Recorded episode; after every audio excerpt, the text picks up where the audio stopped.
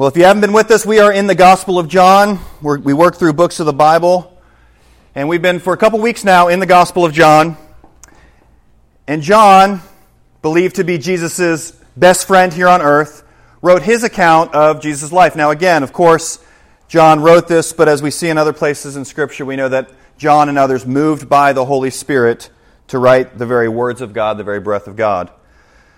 John started off, if you'll remember, if you weren't with us, uh, you may not know, but John started off explaining that in the beginning was the Word, and the Word was with God, and the Word was God. And the Word was in the beginning with God. And so ultimately, we start to find out later that this Word became flesh. This is what's known as the incarnation. This is where God the Son actually became human, stayed fully divine and fully human, or truly divine, truly human. And He comes and He dwelt among us. And then the Author John here moves to start to talk about the testimony of John the Baptist, and we found out that he said that this one, the Son of God, who became man, this Word that dwelt among us, was known as Jesus. And the special thing about Jesus, among many things, is that the Spirit of God came on him and stayed on him. And John continually referred to him as the Lamb of God who takes away the sins of the world. That's what we covered last week. So this week we're jumping in in verse 35, and we're going to see that Jesus calls the first disciples. Some of you have heard this story before. Hopefully, we can find something new in it today. So, starting in verse 35, we're going to work through verse by verse like we do.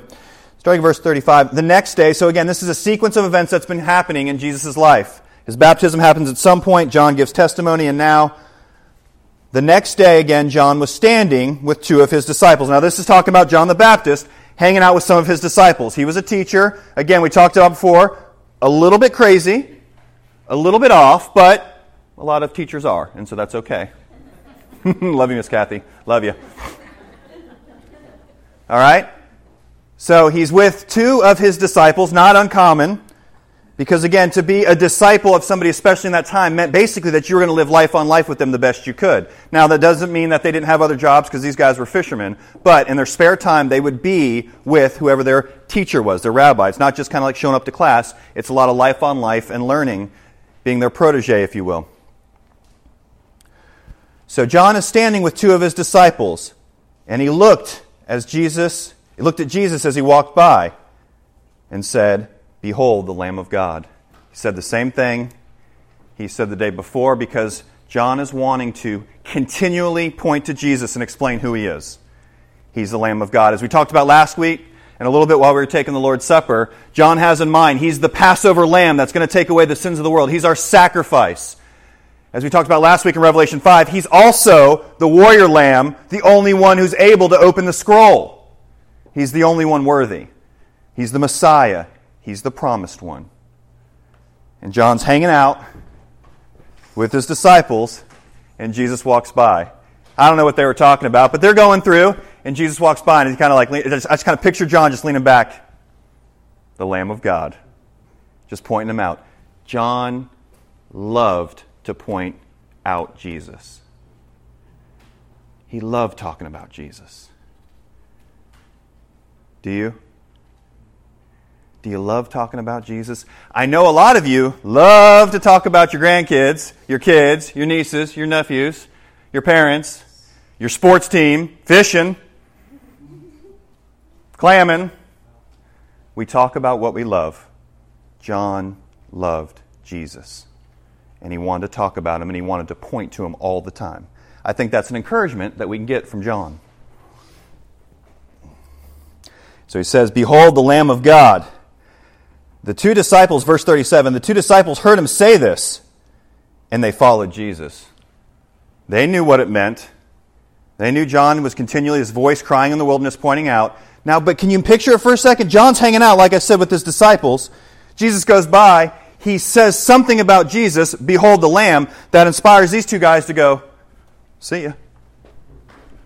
And they start following Jesus. Now, wait a second. He's, I mean, he's the rabbi, he's the teacher and he's okay, as we read later. Uh, last week we read in John chapter 3 where John the Baptist knows that he needs to decrease and Jesus needs to increase. And so his disciples who were hanging out with him just pick up and leave him. And he's okay with that because that's what his role is. He doesn't need the credit, he doesn't need the glory. Now, these two, apparently God's been working in their hearts in great ways because as soon as they have this opportunity, they see the lamb come by again. Oh, that's the lamb? We're gone. We're following him. They followed Jesus. I love this. Jesus turned and saw them following and said to them, What are you seeking? What are you seeking? As we read, as George was talking about and Leanna and Eric were reading, Jesus sometimes says some pretty hard things about what it means to follow him. It means you need to love him more than anything. He's number one. So when he's using that language of hating your mother, your father, wife, this and that, no, ultimately, he's not saying really hate them, but in comparison to how much you love Jesus, it's going to even look like hate, perhaps. You could not even come close with how much you love them and how much you should be loving Jesus. These guys are starting to get it. But I love this. He goes straight to the heart of the matter. What are you seeking? They start, they're starting to follow Jesus now, and he's like, Well, what? You didn't get what you wanted perhaps with John? What are you seeking? I think it's a good question for all of us this morning. What are we truly seeking? What do we gather here for? Why do you say you follow Jesus if you do? What are you seeking? Some follow Jesus because they're seeking fire insurance. I don't want to go to hell. I'll follow Jesus. Although that's true, those who follow Jesus would not end up there. Is that really the reason to follow? Well, I'd like more money. I'd like a better job. I'd like to find a spouse. I'd like for my marriage to be a lot better. I'd like for my kids to not go wayward and fall into drugs or something. Yeah, those are okay in one sense, what to seek for. But the point of following Jesus, the point of following God is to love God and be with Him forever. That's the point. These other things will come. Matthew 6 33, I think it was Leanna that was able to read that passage. But seek first the kingdom of God and his righteousness, and all these things will be added to you. The point is to seek after Christ, and then everything else will make sense. For those of you who've been trying to get it to make sense, doing it some other way, guess what? Probably not working out too well for you. You know why? Because you got the priorities wrong. Jesus, as we saw in the early book of John, is God. He says, Follow me, seek me. When you do that, then you actually taste what true love is, agape love that we've talked about because you've now been loved by God who died for your sins when you should have died yourself, and He's forgiven you. When you taste that kind of love, that kind of mercy, that kind of grace, you can extend that to anybody. And there can be peace because now there's peace between you and God, and now there can be peace between you and others. You can try anything else you want to, it's not going to get you there. It never does. Jesus is life itself. so he asks them, What are you seeking? He wants to get to the heart. And they said to him, Rabbi, which means teacher. Now, again, who, who was their rabbi? Who was their teacher? John. Now they're saying, We want our lives to be after yours. We want to learn from you. They said, Where are you staying? Right? He says, they say, he looks back, he goes, What are you seeking? Uh, teacher, where are you staying? It's not exactly the way they thought the dialogue would go, perhaps. Where are you staying? Why are they asking that question? Because they want to be with Jesus. They want to be with Jesus. So, I need some volunteers. Let's see. Random. Roy, thanks. Great. Appreciate that. Come on up here. Thank you. Now, this time. You're not going to cut my head off, right? no sword this time. Now, Of course, just in this example, he's actually going to be Jesus in this example, okay? That's better than a sword cutting you. Yeah. All right, so in following Jesus, Jesus is like, I want followers, okay? I don't want just people who think I'm cool, think I'm great, think I'm a good teacher, even. The call is to lay down your life and follow Jesus. That's the call. Here's how some of us follow Jesus. If you would be Jesus and you'll just walk that way, okay? Okay. Some of us follow right behind. And we're all a little bit, we're made a little different, so some of us are quirky and we're dancing and stuff, but we're still following Jesus. Good, right there. Okay, that's what he desires. Now, some of us, back that way, are following Jesus, and we get a little sidetracked. Oh, keep going. Oh, and we're still following. Okay, could do a little bit better, but we're getting there. There's some of us who are following Jesus like this. You just keep walking. Oh. Yeah, I follow Jesus. I follow Jesus all the time. He's my he's my savior. Then there's some of you who follow Jesus like this. Y'all need to be following Jesus.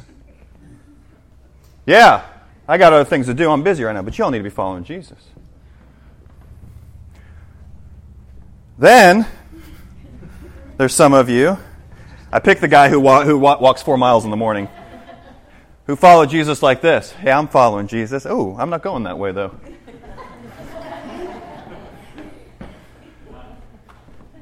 and last one. There's some of you that he's been going by and you've thought about it and you're still like, not yet. I'm not ready. And you're heading a different direction. Thank you, Roy. Go ahead and have a seat. Thanks, Roy.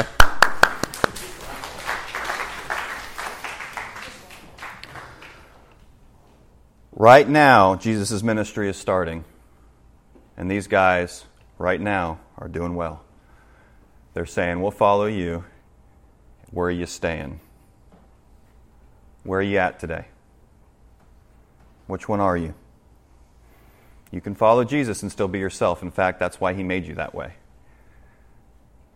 The other stuff has to go. You're either all in or you're all out. There's no in between.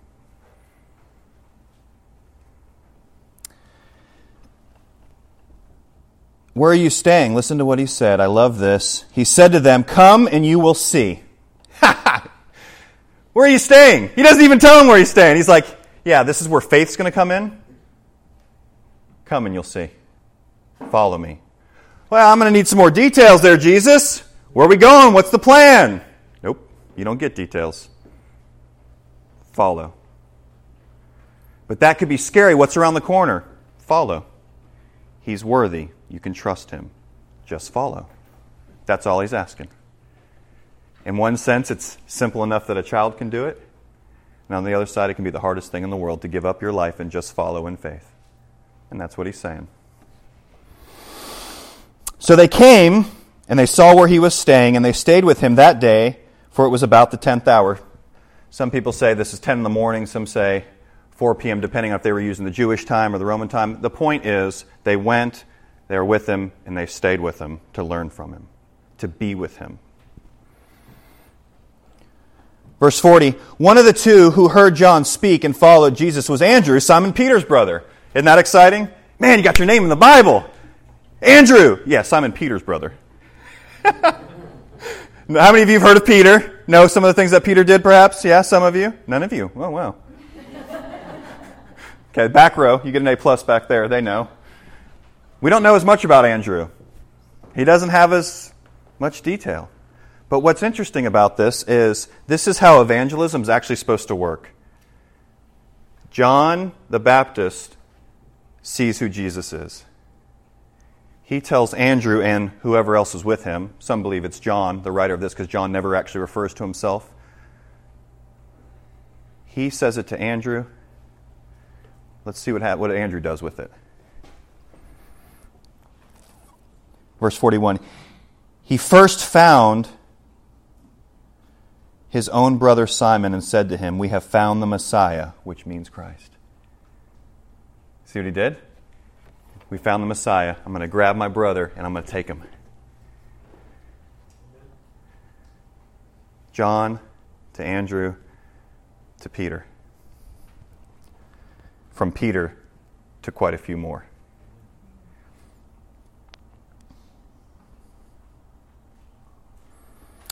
Again, we see here this. We found the Messiah. They were waiting on the promised one, the promised one from Genesis. If you're familiar with the book of Genesis, our ladies have been stud- studying this. The promised one that would come, the seed of Eve, the promised one through Abraham, Isaac, Jacob, the promised one from David's line, Solomon's line, Ruth's line. This promised one, they were waiting for him. Our last verse for today. He brought him to Jesus. That's powerful. All he did was bring him to Jesus. That's all you're asked to do. Follow and bring more people to him.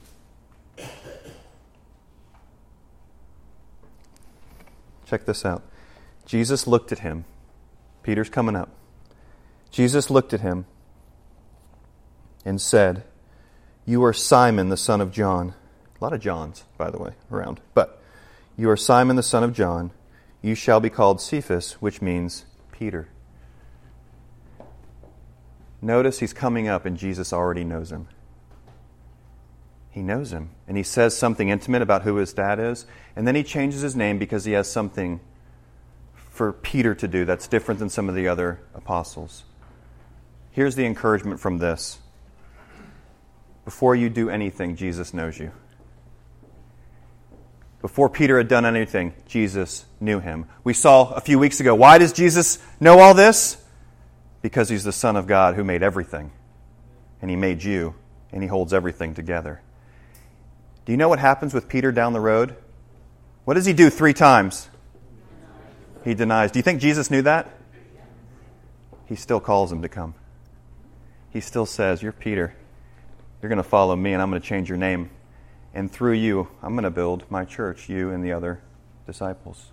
But in particular, there's something he does with Peter. We can all identify with Peter in a lot of ways. We'll see more of him throughout the gospel. Here's the response today Do you continually point to Jesus like John the Baptist does?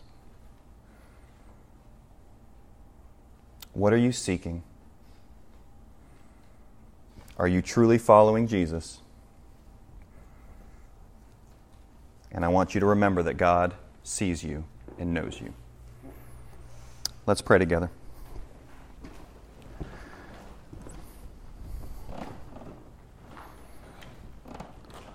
Almighty, all knowing, holy God who is full of grace and love and mercy. We thank you for this testimony of how you know us. You know everything about us, the deepest, darkest sins, the deepest, darkest secrets we have. You know all of that. You've created us. We breathe because you give it to us as a gift. And you bid us to come and follow you and die to ourselves and love you. And in doing that, there is great joy, there is great peace, there is great love, there's meaning and purpose that's found in you and nowhere else. I pray for my friends today. I pray, Lord, that if there are any in here today, that during this time that they would cry out to you for salvation. They would believe in you, in your life, in your death, in your resurrection.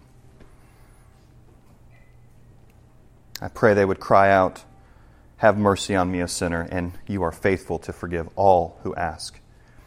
For those who already know you, Lord, I pray that we would have this time to continue to check our hearts, Lord. Are we following you as we should be? Lord, do we forget sometimes that you still truly know us and love us and care for us, even though we, like Peter, will go astray? You still have chosen us to follow you. You are so kind. We ask all these things in Jesus' name. Amen.